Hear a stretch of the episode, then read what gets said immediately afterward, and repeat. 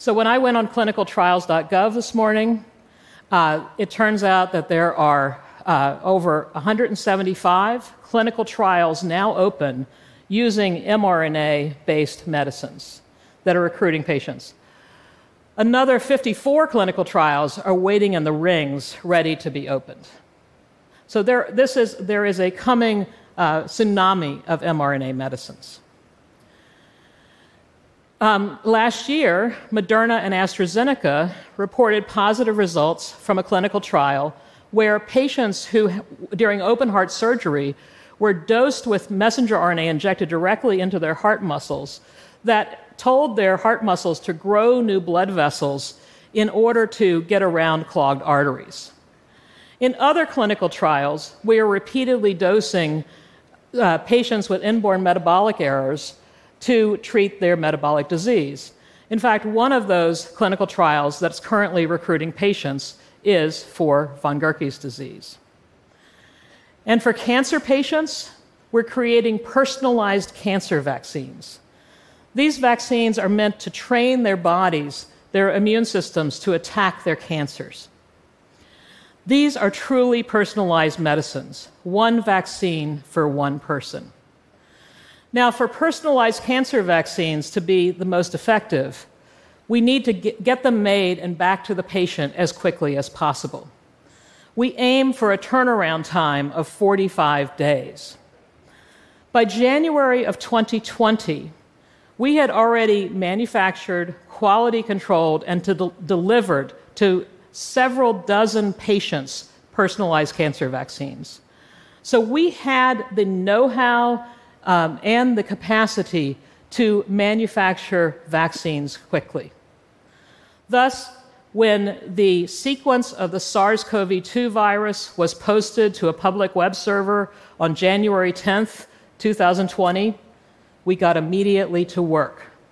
Within two days, we had agreed with our collaborators at NIH on exactly which form of the spike protein to put in our vaccine. Because we had done so so many times before, it then took our mRNA design team just one hour to design the mRNA that we immediately.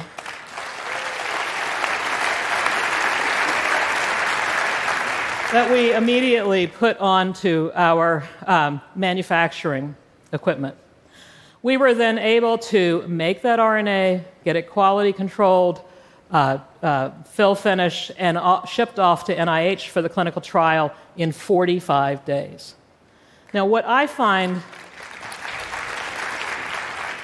what I find truly remarkable is that that mRNA sequence that we that took us one hour to design is the same mRNA sequence that went into your arms that ended up in Spikevax, our now fully approved vaccine one hour to design a medicine that has saved countless lives.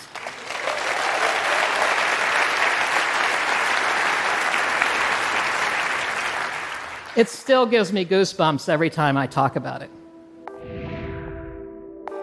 Well, there you have it. The future of medicine from the chief scientific officer of Moderna. And I guess we should all be applauding. Or should we be asking a lot of questions? Welcome to the FLCCC Weekly Update. I'm Betsy Ashton. I'm the creative director of this alliance of medical professionals and their supporters. I'm a former CBS News consumer correspondent, and I had an investigative unit. And whenever some company announced or pushed a big new product, we ran it by independent experts, people who had no financial interest in the product or the company. And we wanted to find out what they thought. Was it as good as advertised? Did it have any risks as well as benefits? And might some of those risks be serious? And we aired those independent expert opinions along with, you know, what the marketers were saying about the product.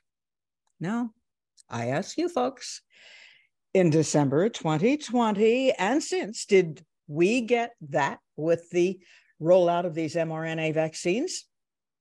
Or instead, did the independent experts who had something to say get ignored, get censored to prevent you and me from hearing about potential risks? Well, you know the answer to that. Tonight, you are going to hear our own independent clinical experts, Doctors Paul Marik and Pierre Kory, talk to two other independent experts, Michael Palmer, a medical doctor with extra training in molecular biology, and Brian Hooker, a bioengineer who earned a PhD in chemical engineering.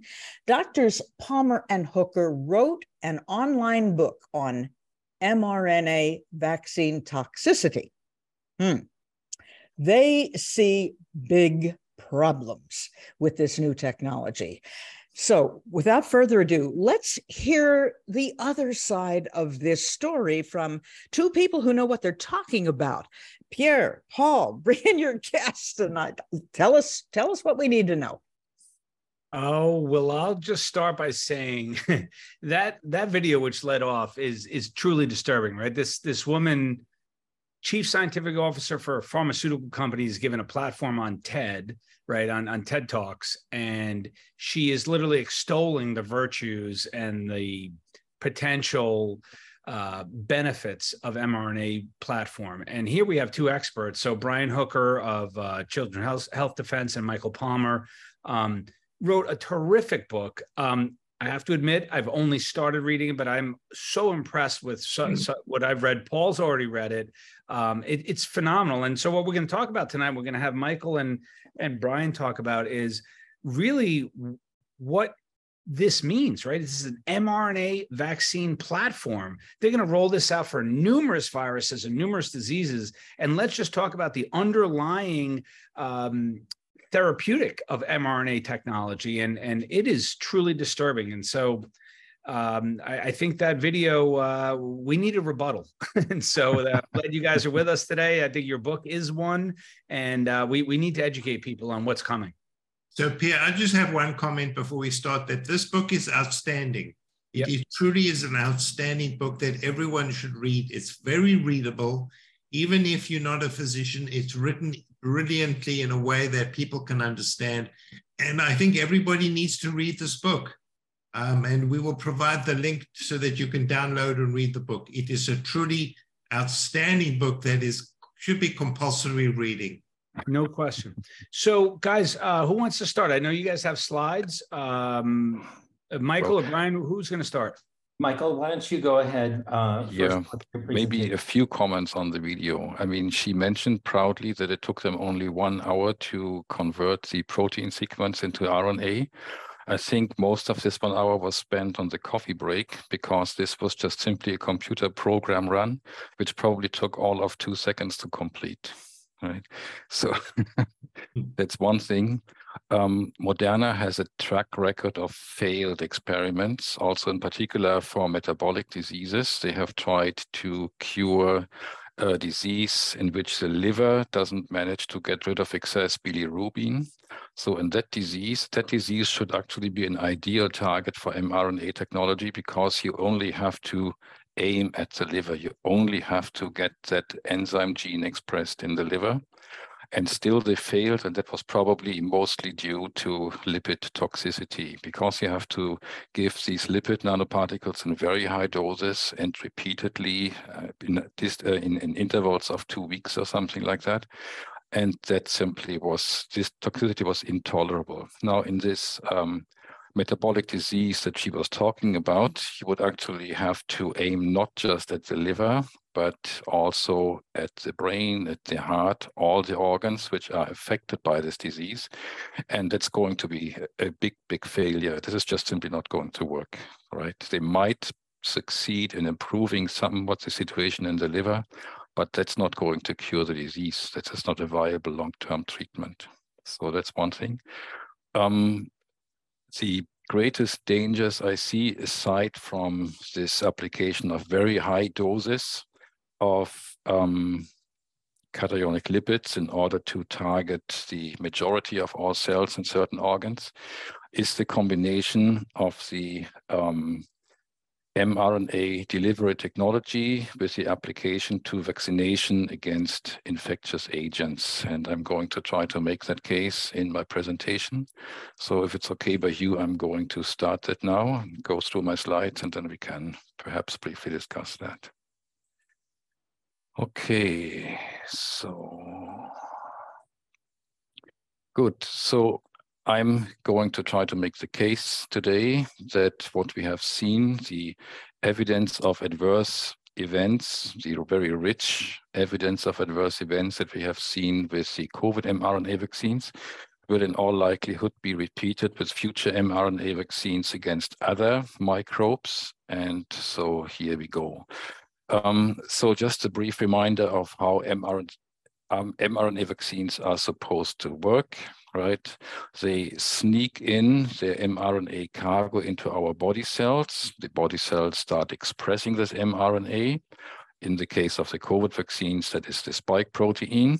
Some molecules of the spike protein are taken to the cell surface. There they can be recognized by antibodies, and then the activation of the so-called complement system, which is a cascade of plasma proteins, can cause cell damage by membrane permeabilization a sample of the spike protein molecules will actually undergo fragmentation inside the cell. They will be taken also to the cell surface and exposed there in combination with a certain carrier molecule. And this combination of uh, spike protein fragment and carrier molecule is recognized by so-called cytotoxic T lymphocytes or T killer cells these will become uh, activated by this recognition event and will uh, also kill the cells by a variety of effector mechanisms.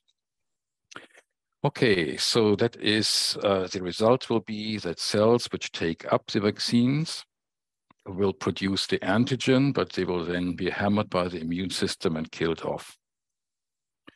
Okay, so people who advocate this um, vaccination strategy tend to uh, make the point that what's happening here is really just the same as also happens in virus infections or with live virus vaccines. Okay, and indeed the uh, immunological effector mechanisms which kick in and destroy cells that have taken up an mRNA vaccine particles. They also, I mean, they have evolved in order to fight viral infections. They are active in virus infections. After all, right, in virus infections, we also have some tissue destruction and inflammation, and occasionally we can also have some severe damage. But um, on the other hand, with live virus vaccines, we typically don't have as severe damage as we have seen with the COVID mRNA vaccines. Now, why is that? There actually are a couple of differences that account for the greater severity of side effects um, that we see with mRNA vaccines. The first one is that live virus vaccines replicate inside host cells. What that means is that you can initially give a very small dose of the virus, of the vaccine virus, if the recipient already has immunity, then this immunity will suppress the multiplication of this virus at a very early stage. So only very few cells will actually be uh, infected and then uh, clobbered by the immune system. With mRNA vaccines, there is no uh, propagation. And so therefore, you have to give a comparatively very large amount of uh, this genetic substance, the mRNA, and that will get into your cells regardless of whether you already have immunity or not. And then what can happen is that strong expression of the antigen, in the case of the COVID vaccines, the spike proteins, will clash head on with already strong existing immunity, and this can then result in severe effects. Then another point, most viruses, including most vaccine viruses, don't infect the cells of the blood vessel walls. Some do, for example, yellow fever or dengue fever and so on, and those tend to cause severe disease, right? They tend to upset the clotting system and so on.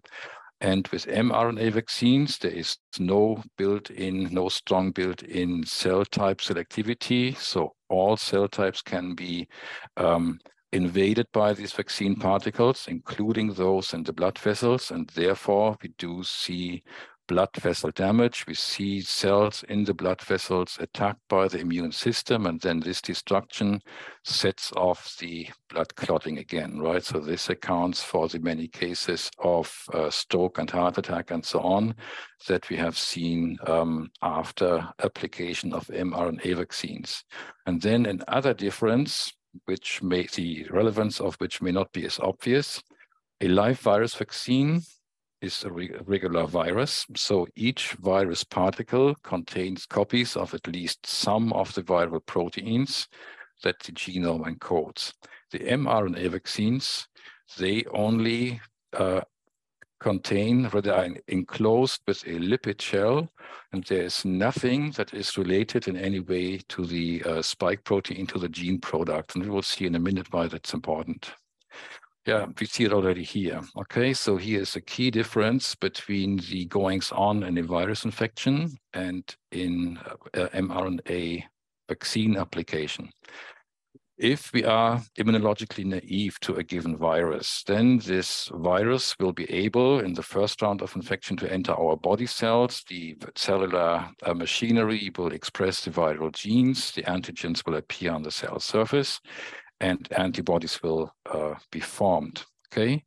Now, if we have those antibodies present and we get infected again at a later time with the same virus, then these antibodies can uh, recognize the virus particles and can neutralize them. They can prevent most of the particles from entering our cells again. So the effect is the more immunity we have, the more antibodies we have against a given virus, right? The more effectively the uh, reinfecting virus particles will be prevented from entering our body cells, and therefore these cells will not be exposed to the attack by the immune system.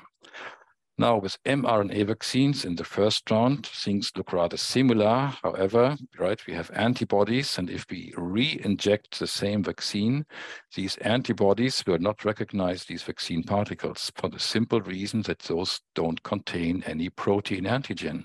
Therefore, um, the particles, the vaccine particles injected with the uh, second round, they will enter the cells and they will then, these cells, by producing the antigen, will set off the already angry immune system and the damage will actually be that much worse. So in a nutshell, with a viral infection, pre-existing immunity suppresses disease, with a uh, mRNA vaccine, pre-existing immunity makes things worse.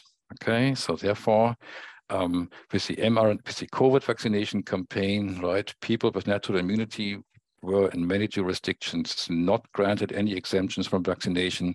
This was an actual crime because the effect was entirely predictable. And here is just one little bit of uh, histopathology. I'm only going to show you this one slide just for illustration. I mentioned the blood vessel specifically. These are two cross sections from the uh, fundus, right from the treasure trove of Arne Burkhardt, the German pathologist who unfortunately died recently. Here we see cross sections through two blood vessels with lymphocytes. These are these little blue round cells attacking these blood vessels. And in the uh, panel on the right hand side, the damage to the blood vessel has actually uh, resulted in the formation of a blood clot. I could show you tons of these pictures, but I won't. Okay, so to sum up, right, the inherent flaws of the mRNA vaccines are that a high particle load causes a clash with an intense immune response. This intense immune response can be induced by a previous vaccination, or also it can be pre-existing immunity because the person in question has already had a COVID infection. Then the antigen expression of the cells in the blood vessels causes destruction of blood vessels, as we just saw. And then the um, vaccine particles fly under the radar of antibody surveillance before entering cells, and therefore these cells will be exposed to attack by the immune system after each re-injection. Okay, now um, on to the question of what to expect uh, from future mRNA vaccines are the side effects which we have seen with the mRNA vaccines against COVID specific for COVID, or should we expect the same kind of outcome with future um, vaccines? And in this context, it's important to ask what are the possible mechanisms that are responsible for injury by mRNA vaccines? What I've discussed so far is simply the immune response to spike protein as a foreign antigen. The spike protein itself, however, is also a toxic protein. It has a variety of adverse effects on uh, blood clotting and blood pressure. It can promote inflammation. Lipid nanoparticles, which enclose the mRNA by themselves, also promote inflammation and they can cause DNA damage. And particularly with the recently discovered DNA contamination, which is abundant in both Pfizer's and Moderna's vaccines, um, we can expect gene mutations, right? This is also a viable uh, damage mechanism and can be responsible, might be responsible, for example, for increased cancer rates after vaccination.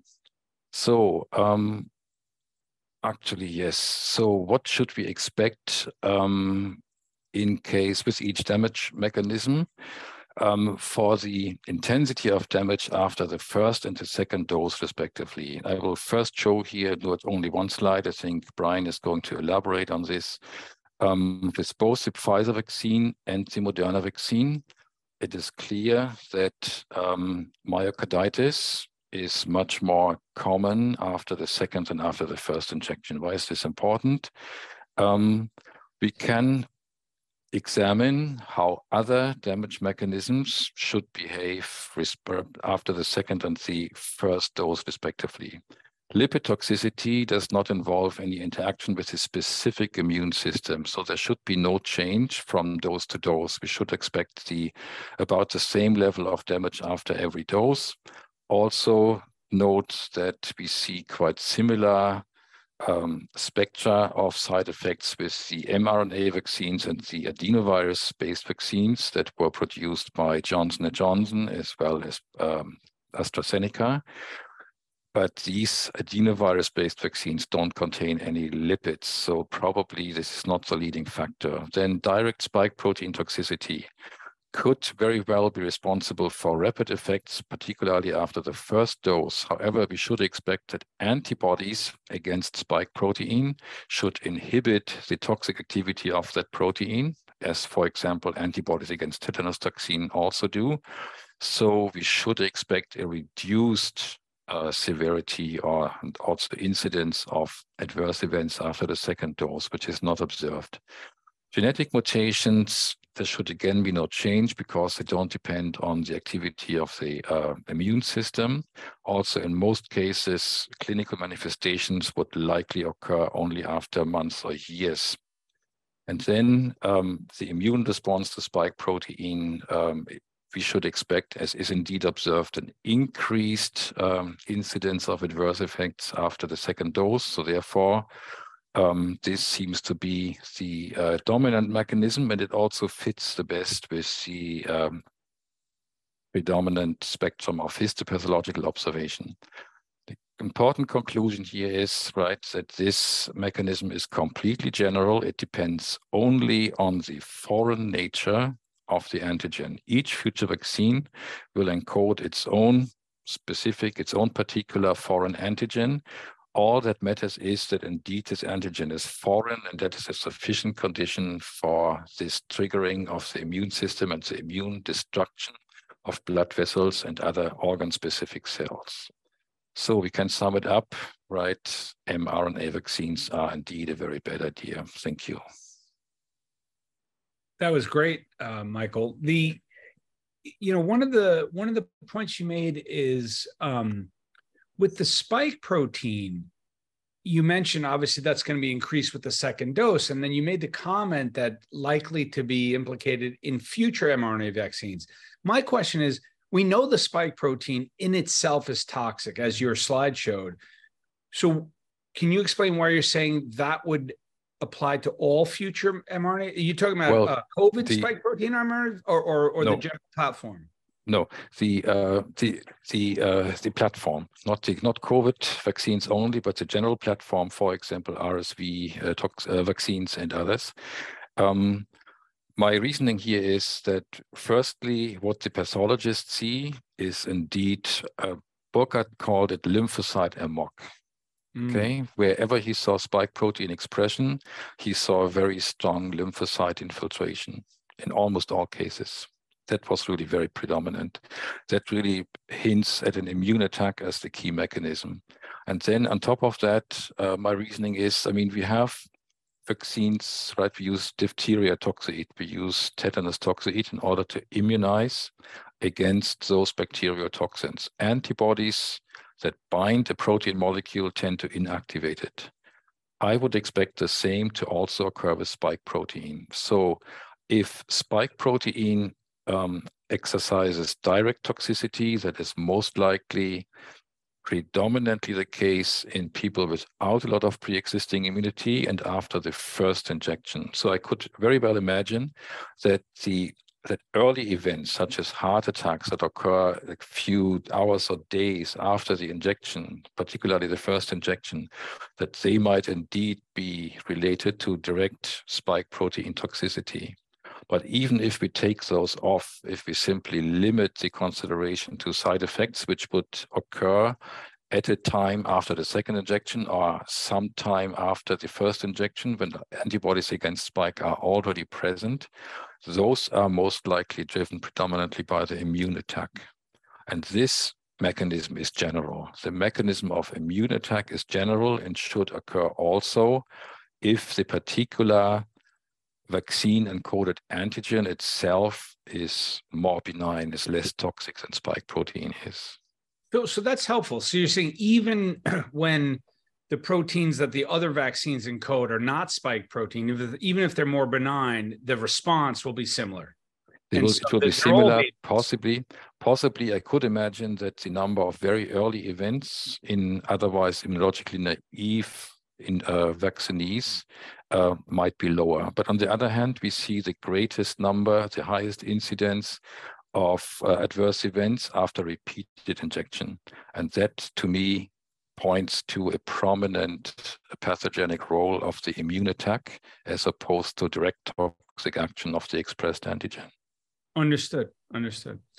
Okay, so Brian, uh, are you going to tell us about? Uh, have there been any problems with the COVID uh, vaccines? Uh, as Michael kind of laid out the mechanisms, uh, is there any data to support what he said? what could go wrong? You know, we're looking at at um, I, you know before I got into this and I started to do epidemiology, I was a, a plant molecular biologist, and I I expressed foreign proteins in plants. And, and so I made genetically modified plants, and, and we use similar transfection technologies to make genetically modified plants as what we're doing with uh, Moderna and Pfizer's technology in making genetically modified people. And so you have to ask yourself, you know, what could go wrong? Uh, the the plants didn't like the foreign proteins, uh, Michael, that that we put into them, you know, using recombinant technology. And the human immune system does not like the foreign proteins that we're encoding in a, very, very similar way. Obviously, the immune system of, of humans is much, much differ, different than the immune system of plants. But let's go ahead and go to the slides. Um, this is, uh, uh, of course, you know, I do apologize for my surroundings. I am not incarcerated. Um, I just, uh, recently uh, changed offices and I have not been able to unpack my office yet. So hopefully that will happen soon. But, uh, but anyhow, um, this is a survey of epidemiological studies. And I start out with Bell's palsy. And this is a study that was done by SATO in 2021. And Bell's palsy is uh, temporary to permanent facial paralysis. And uh, unfortunately, in this study, they did not have a no vaccine control.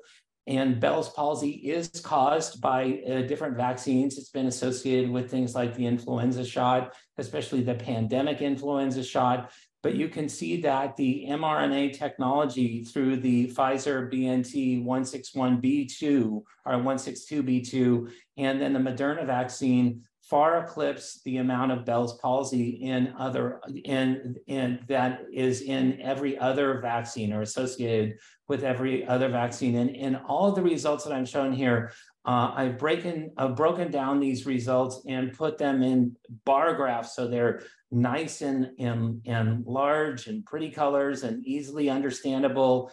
Um, but all of these are statistically significant differences. And so when you look at all other vaccines, the Pfizer uh, 80%, uh, 84% higher rate of Bell's palsy, and the Moderna 54% increase in Bell's palsy. Next slide, please. Okay, uh, this is for CoronaVac, which is a non-mRNA vaccine. Uh, it shows that uh, you know this could be related to the spike protein. However, I would uh, uh, contend that you know the the mRNA goes everywhere. It goes everywhere in the body. It's literally found everywhere. It does not stay in the upper arm for two weeks after injection.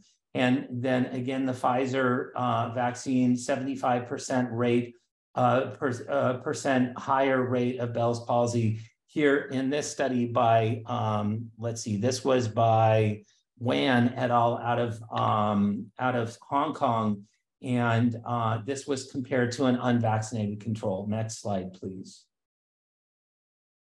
Okay, and this is after the first dose of Pfizer. And interestingly enough, the increase for uh, females, especially uh, older females greater than 64 years of age, was more than double. And this was what we call a self-controlled study where um, the individuals were looked at prior to vaccination and after vaccination to see the incidence of Bell's palsy. And uh, the incidence of Bell's palsy obviously uh, went up for the Pfizer vaccine uh, to much, much higher rates. And, and it especially affected females for some reason.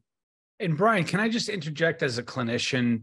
You yes. know, uh, Bell's palsy. I mean, it's it's disfiguring. I mean, people's faces look so abnormal. I mean, their quality of life, it, it's devastating, right? And obviously, you know, like people like Justin Bieber and whatnot. I mean, that's Ramsay Hunt, which is a variation of Bell's palsy, but uh, I mean, this this is not a benign condition. It, it's devastating. No, it's completely debilitating, and one side of the face just you know completely droops and and these these patients work hard to recover you know the function of of that particular side of their face so no that that does not go uh you know unnoted or unnoticed uh let's go to the next bell's palsy slide uh this was uh, showed an uptick that I think goes back to Michael Palmer's argument regarding an increase after the second dose. Here, this is uh, for the Pfizer vaccine. Uh, if you look at in general, the first and the second dose, the, the rates went up by 54%. But then after the second dose, they go up by 133% or, uh, or a relative risk of 2.33. So there's something that's going on that is synergistic. The more vaccines that you get, the more boosters that you get, the higher the incidence of Bell's palsy. Okay, next slide, please. Okay, let's move on to cardiac adverse events. And this is a this is a VAERS study. Let's uh, W uh, let, let me uh, double check that.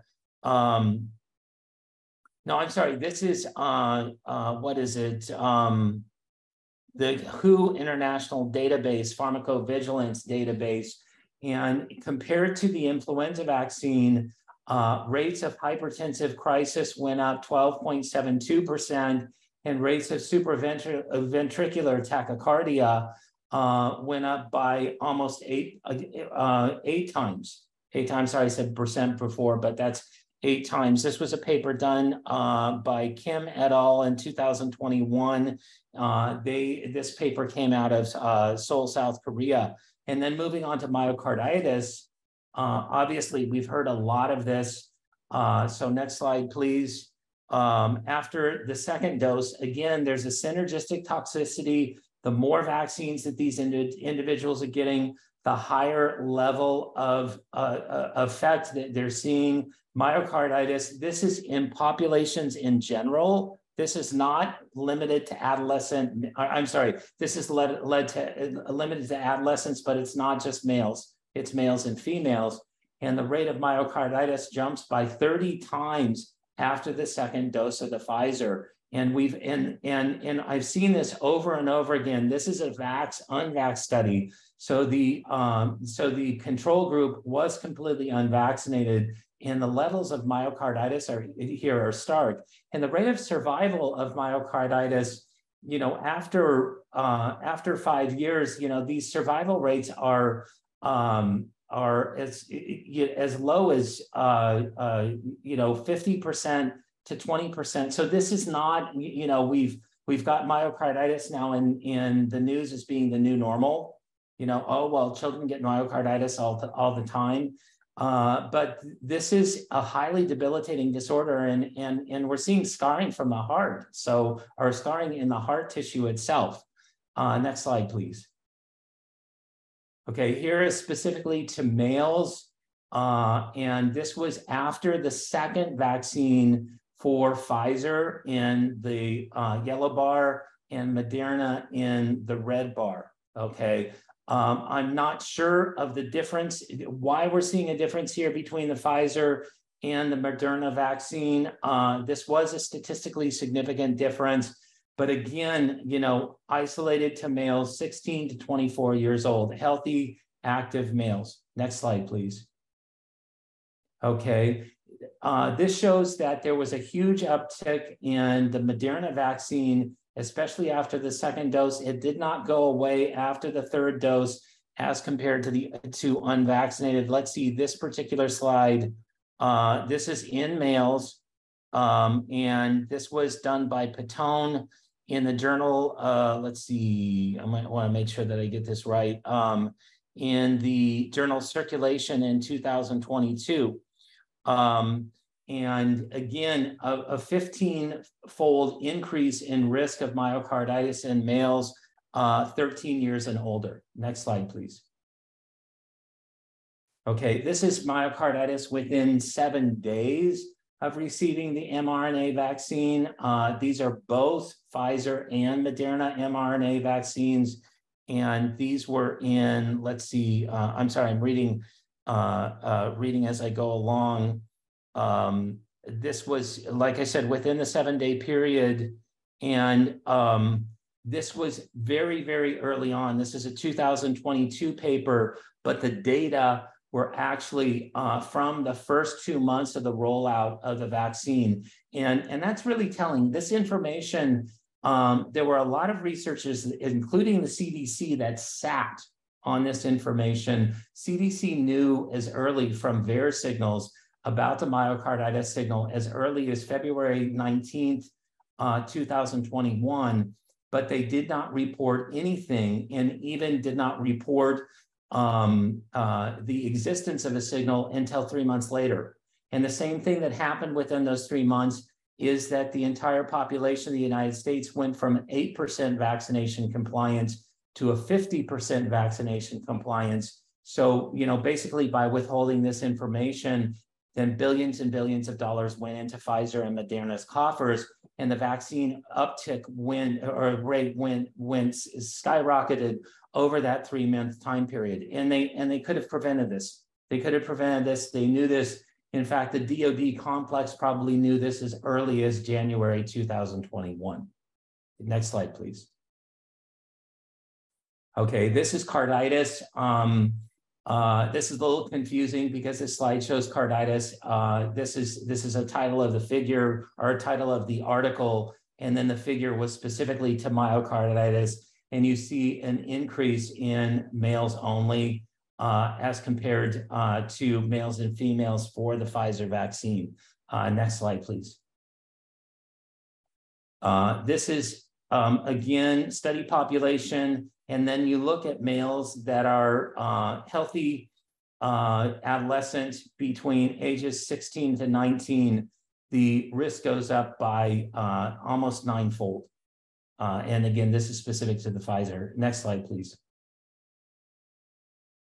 Uh, this shows for myocarditis and pericarditis uh, for the Moderna vaccine. And there were, in this case, I'm not sure why, um, but there were identical risks after the first vaccine and after the second dose of the vaccine.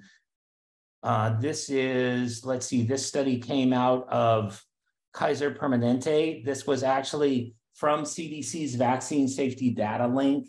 And it's odd that the CDC would make this admission. Uh, this paper did not come out until 2022. And uh, when the, I'm, I'm sorry, I, am mis, misreading this. Um, this is, yeah, 2000, this paper came out in 2022 in PLOS Medicine. And, and I'm sorry, I said that was CDC. That was actually an Italian paper. I'm trying to read ahead and uh, on one screen and look at the figure on another screen. I do apologize for that. Next slide, please. Okay, and this is, let me double check that. This is the CDC study by Goddard et al. in 2022. And you can see that there is a real strong difference between the first dose and the second dose. So there's something going on synergistically. And again, we're, we're transfecting people so they're producing foreign proteins. So you have to raise, you, you, you know, uh, just sort of throw up your hands and say, yeah, why would we do this in the first place? We're attacking our own cells. Okay. And that attack of our own cells is it, it appears to increase the number of doses that you get. And uh, this shows shows that it, yeah, this happens for the first Pfizer uh, and and uh, uh, synergistic increase for the second Pfizer, and then the same thing for the Moderna. Uh, next slide, please. Okay, then we move on to shingles. Um, there have been some studies that have suggested that mRNA vaccines cause innate immune suppression. And so when we've got the, the chickenpox virus in our body, because we either had the chickenpox or we've been vaccinated to the chickenpox, or we had a subclinical case of the chickenpox, then you would expect that over the baseline period, this baseline period was generally prior to vaccination, then you would see an increase in shingles incidence of about fivefold. Uh, next slide, please. Uh, hearing loss. Uh, this is interestingly uh, a staunch supporter of mRNA vaccination. Uh, Dr. Greg Poland from the Mayo Clinic actually uh, experienced hearing loss and, and tinnitus after receiving an mRNA COVID vaccine. And you can see that there, there is what would appear to be a slight increase compared to things like myocarditis. But again, this was uh, statistically significant. Let me see how large that cohort was uh, for that sensory motor hearing loss.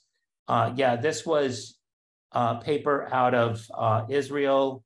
And uh, this is based on um, a longitudinal, not longitudinal study of a large healthcare organization in Israel. So this was lots and lots of individuals in the particular cohort. Next slide, please.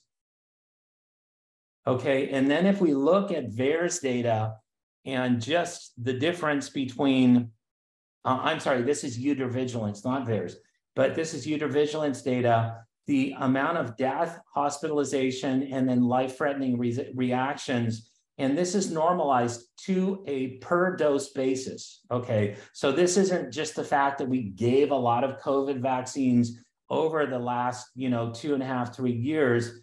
Um, this is this is normalized. So your chances of death uh, when you get a needle stick for COVID versus influenza um, goes up 42 fold for hospitalization, 45 fold, and then life threatening reactions 56 fold. So again, you know, this is a bad idea whose time has not come. Next slide, please.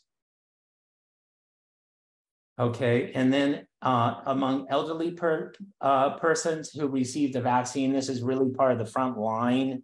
Uh, those that received the vaccines first, this actually is a study by Wong that came out in um, uh, 2023 and it compared historic rates of these uh, conditions um, uh, in comparison to the rates uh, in individuals who actually received the vaccine uh, 65 years and older. And so you see a 50% increase in embolism, 42% uh, increase in acute myocardial infarction, 91% uh, uh, increase in disseminated intravascular coagulation, and then immune thrombocytopenia. Next slide. And this is the last slide, by the way. Uh, and then serious adverse reactions uh, predominated, especially in the Pfizer vaccine, but we did see an uptick in uh, the mRNA vaccines as well that was statistically significant. So, and that is the end of my slide deck. Thank you. Wow. I'm back, doctors. I forgot to tell you that I come back with questions from the audience, and there are some good ones uh, dealing directly with this. And, uh, you know, we have a viewer who wants to know can this damage from multiple mRNA vaccines be undone? If you know. Oh, that might be a question for me.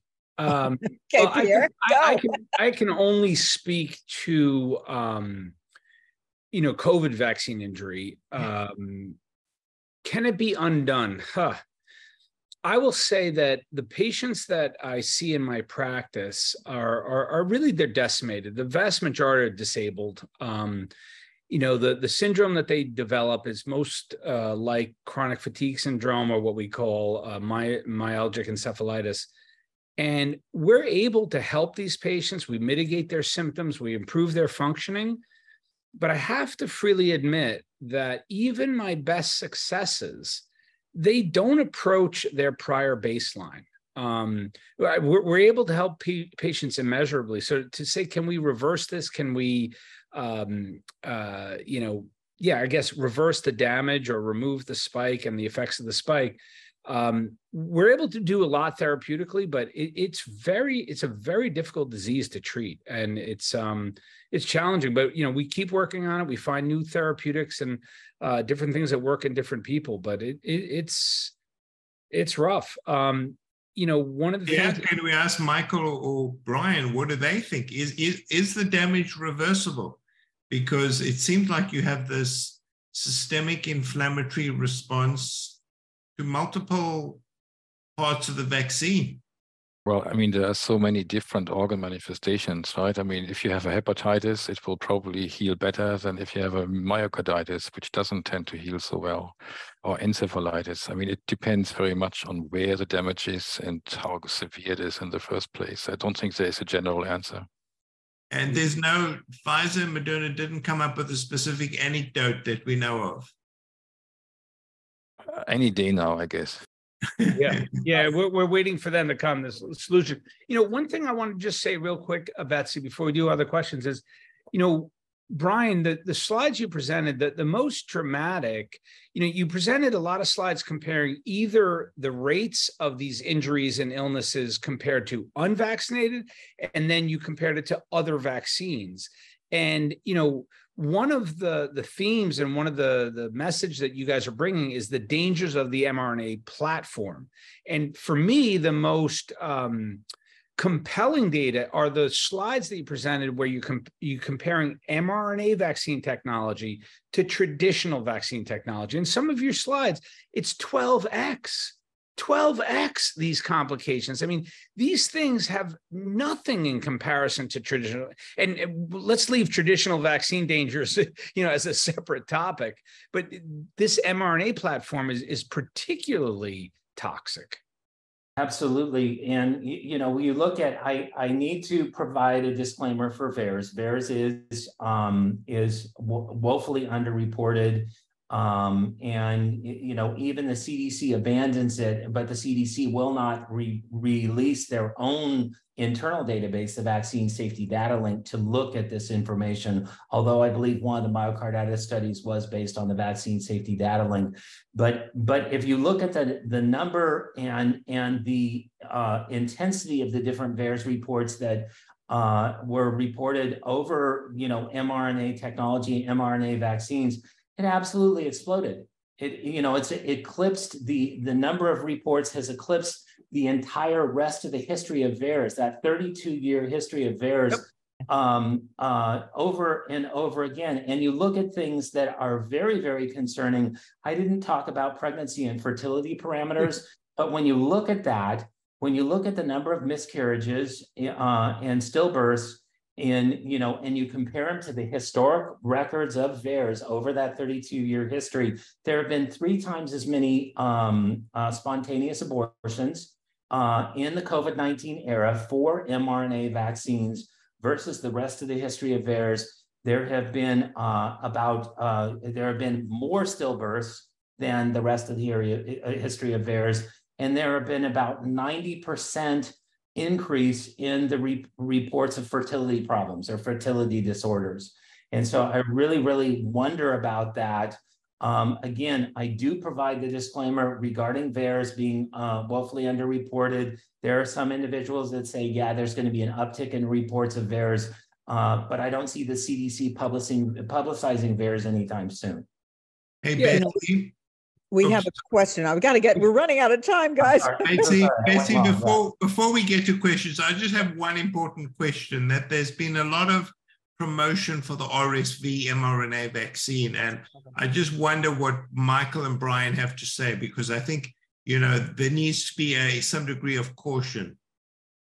Brian, do you want to take this? Uh, why don't you go ahead first, Michael, and then I'll jump in. I can only say I would expect, for the reasons I stated, an outcome that is just as bad as with the COVID vaccines. Yeah, I do know the clinical trial data is is really uh, very very alarming, uh, especially for the RSV vaccine given during pregnancy, and uh, you know, a 15 to 20 percent increase in uh, low birth weight babies, and uh, that would be small for gestational age, and also preterm babies. And so, you know, you have to wonder.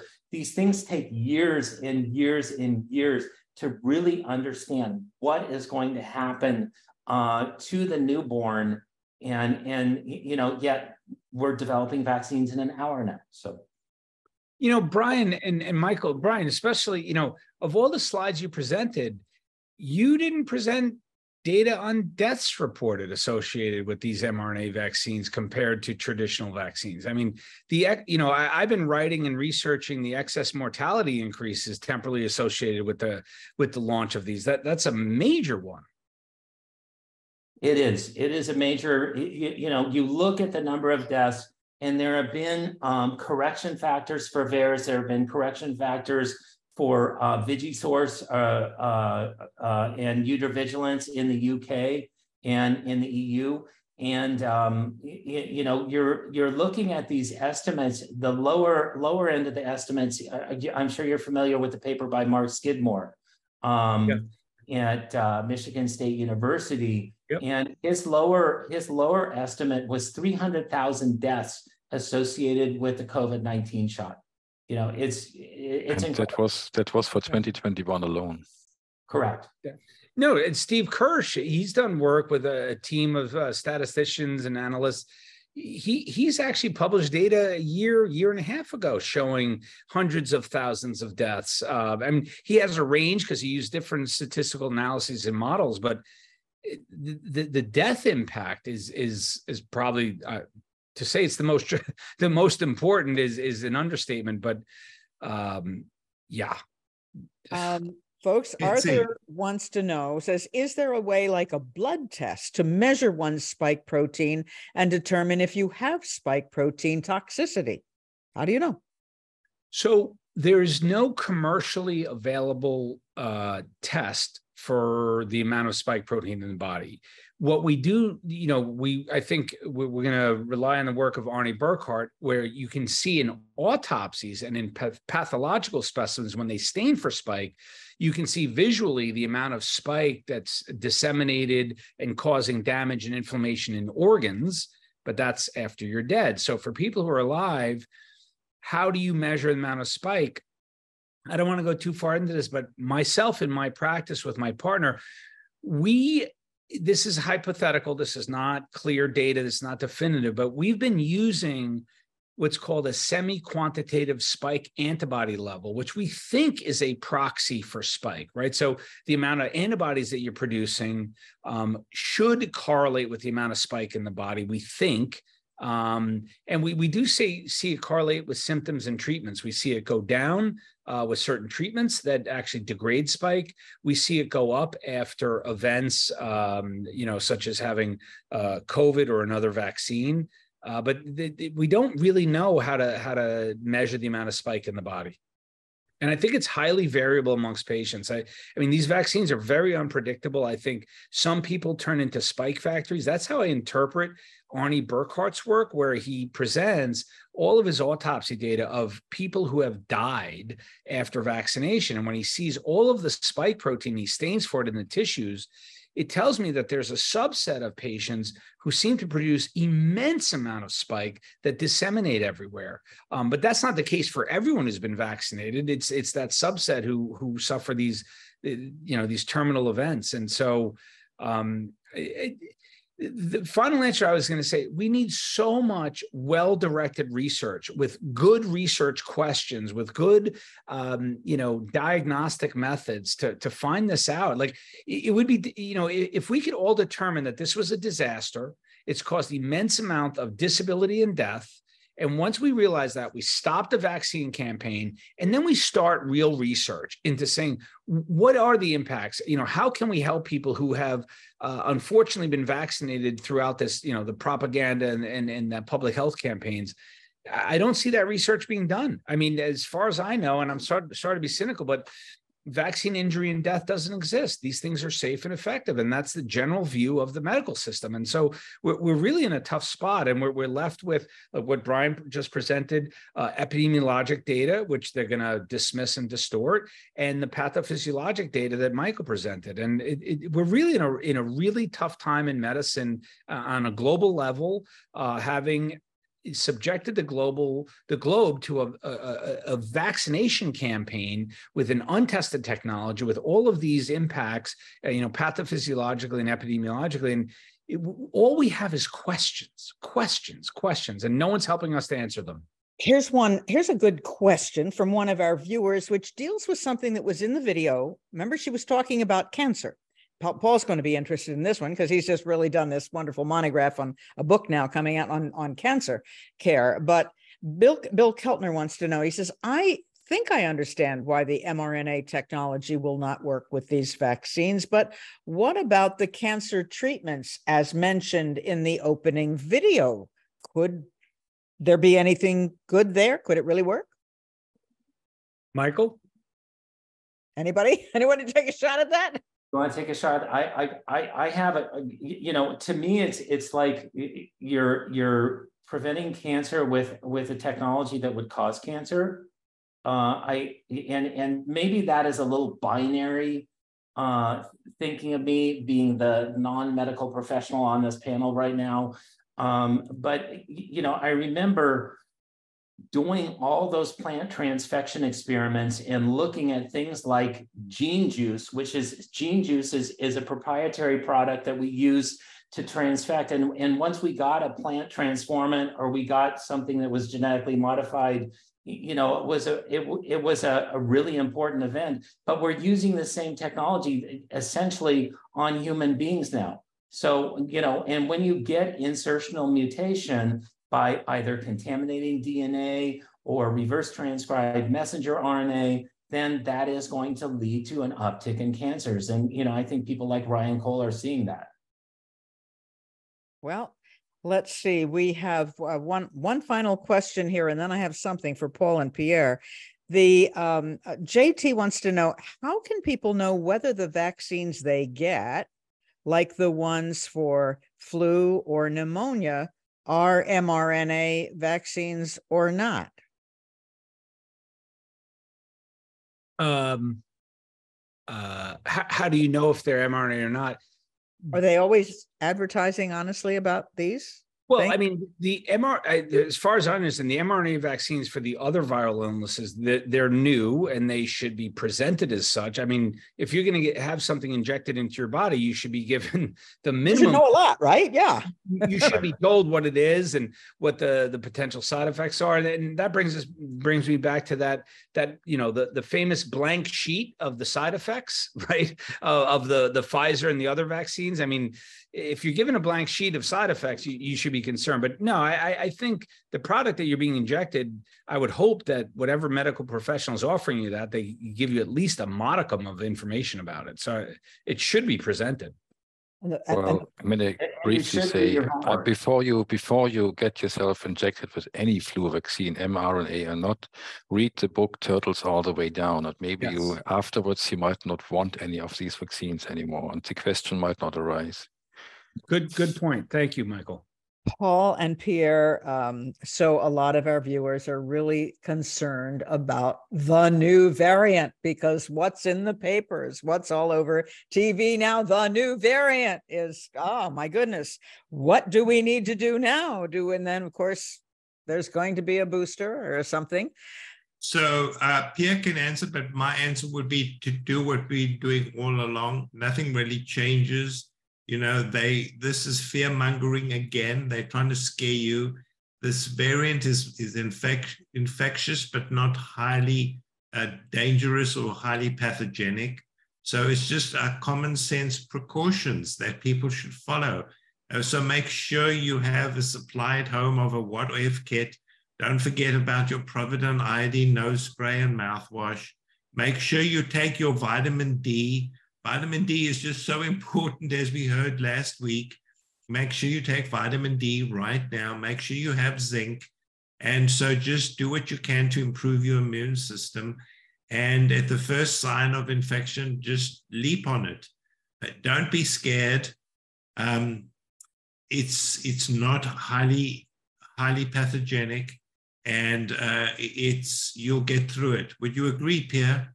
I don't think I could add anything to what you said, Paul, in terms of how we approach and treat the disease. There's no cause for concern. There's just more COVID. I mean, it's another viral illness. It's not as deadly as it used to be. It's easily treatable. Our medicines still work. There's no changes. Everything Paul said is exactly correct. I'm going to get off of the medicine. I'm just going to say I want people to understand in context. And I, I would say every, anyone listening understands this already. This new fear campaign, right, with these threats of new mask mandates, and it, it, it's COVID 2.0, right? They're using, and I'm going to be very cynical here the vaccine uptake has plummeted. I think the general population is very now wary of vaccines, whether they're vocal about it or not. Actions speak louder than words. The uptake of the boosters plummeted. They're tired of these vaccines. The vaccine sales have absolutely crashed. So, what do they do? This to me is a PR campaign. You see the media injecting fear to everyone. Mask, you know, we're going to get hit with this new variant. They're calling the variants and da da da. But when you read the fine print, it's the same disease. It's not that severe. The medicines still work. I, it's it's endless what they're doing. But I, I, agree with Paul. Just stick to the principles. We have good therapeutics. We have good um, guidance around how to uh, uh, fortify your immune system, like Paul said with vi- vitamin D. You're going to be just fine. Don't listen to all the hype. On that, thank you. Thank you, thank you, thank you, doctors all. Thank you for coming on, uh, our two guest experts, because I'm not going to tell everybody how to get your book uh, so that everybody can read it and uh, give a few other announcements. But we are very grateful for a. Betsy, can you can you say the name of the book? yeah, yeah, yeah, yeah. Let's. It's right here. Look thank you. Got a nice slide there. The mRNA to- vaccine toxicity book there it is on your slide. And, uh, you know, this is important. All of you at home, uh, you just uh, can find out what they have said. Our two doctors with other medical freedom fighters, you know, from around the world have written this. And um, it was put out by Doctors for COVID Ethics, D4CE. And you can get it now at the links on the screen or visit doctorsforcovidethics.org to learn much, much more. And we thank you, uh, you know, Michael Palmer and Brian Hooker for being with us and for doing this important work. Okay, we talked about cancer briefly. We have another book to share with you. This one from, of course, our own Dr. Paul Marik. His recent monograph, Cancer Care, is now available in paperback, and a Kindle version will be available soon. You can find it on Amazon, and please make sure to share it with friends and family members in your life who may need it at this time. Okay, as we know, the past three and a half years have opened many of our eyes to the deep flaws and great dangers of the current medical system. Here at FLCCC, we have been fighting as hard as we can, along with our guests tonight and so many others, not only for medical freedom, but calling for a new parallel medical system that focuses on prevention, true health, and well being. We've been busy behind the scenes working on outlining our mission. We want to invite each and every one of you to join that movement and help us redefine medicine. Please head over to flccc.net forward slash redefine medicine and sign up to be the first to hear updates about this movement. We look forward to building a better future along with you. Now, then, uh, in the meantime, don't panic at all the chatter on social media, as the doctors just said, and in the news about a new COVID variant. Instead, we want to share with you a wonderful new article by our own doctors, JP Saleeby and Keith Berkowitz, who also happens to be my personal physician, that focuses on why we do not need to panic. Please use the link on the screen or visit our social media channels, website, or Substack to find this calming and informative article. And join us right here next week for more on this emerging topic. Uh, oh, meanwhile, we have a couple of exciting episodes that are full of good information you can access right now. First, Dr. Beam has a new episode of Long Story Short out that looks at the main symptoms of long COVID. And we have a brand new series called Whole Body Health with Dr. JP Saleeby that focuses on integrative approaches to treating the patient. His first episode will be out next Monday, and it'll be all about the thyroid. And you know, that's going to be popular since so many of us are having thyroid issues. So please check it out. Both of these valuable educational series can be found on our website as well as our FLCCC Odysee and Rumble channels. With that, let's bring up some wonderful people. And in this case, it's our one wonderful super nurse. Where's Christina, who is a solo tonight? I guess everybody's on vacation. It's the end of uh, the summer. Christina Maros, our CRNA, who put together all of the nurses groups and pages and everything else. How how you doing? And how was it tonight with questioning? Well, Zara helped a little bit. So we have to give good. Zara knows all. Zara's good too. We we had um 64 questions and we answered 54. So we Ooh, that's good. very, very good. And uh, considering it was a complicated topic, were you getting the questions on this topic or just a lot of other general things that are helpful? We got questions on this topic and also just general questions on the new variant and on other things related to COVID. Um, but the the um, questions about mRNA technology are, are pretty well known in our organization, so those aren't that hard to answer. very, very well. Yes, indeed. Well, thank you so much for doing this. And thanks to Zara, too, for pitching in there. She is so knowledgeable. She's done work on with Paul on all of the protocols. So, my goodness, she practically has an MD degree at this point. Um, anyway, we last but not least, folks, you know, we want to thank you for everything that you do, for being with us here every week or as many weeks as you can be here for your support and your generosity, which is just who knows no bounds for helping us redefine medicine. And we hope you have a wonderful rest of the week. And we will see you next Wednesday. But first, you know, we want you to meet another one of our wonderful supporters who didn't hear about us right away and has an interesting story to tell from far away.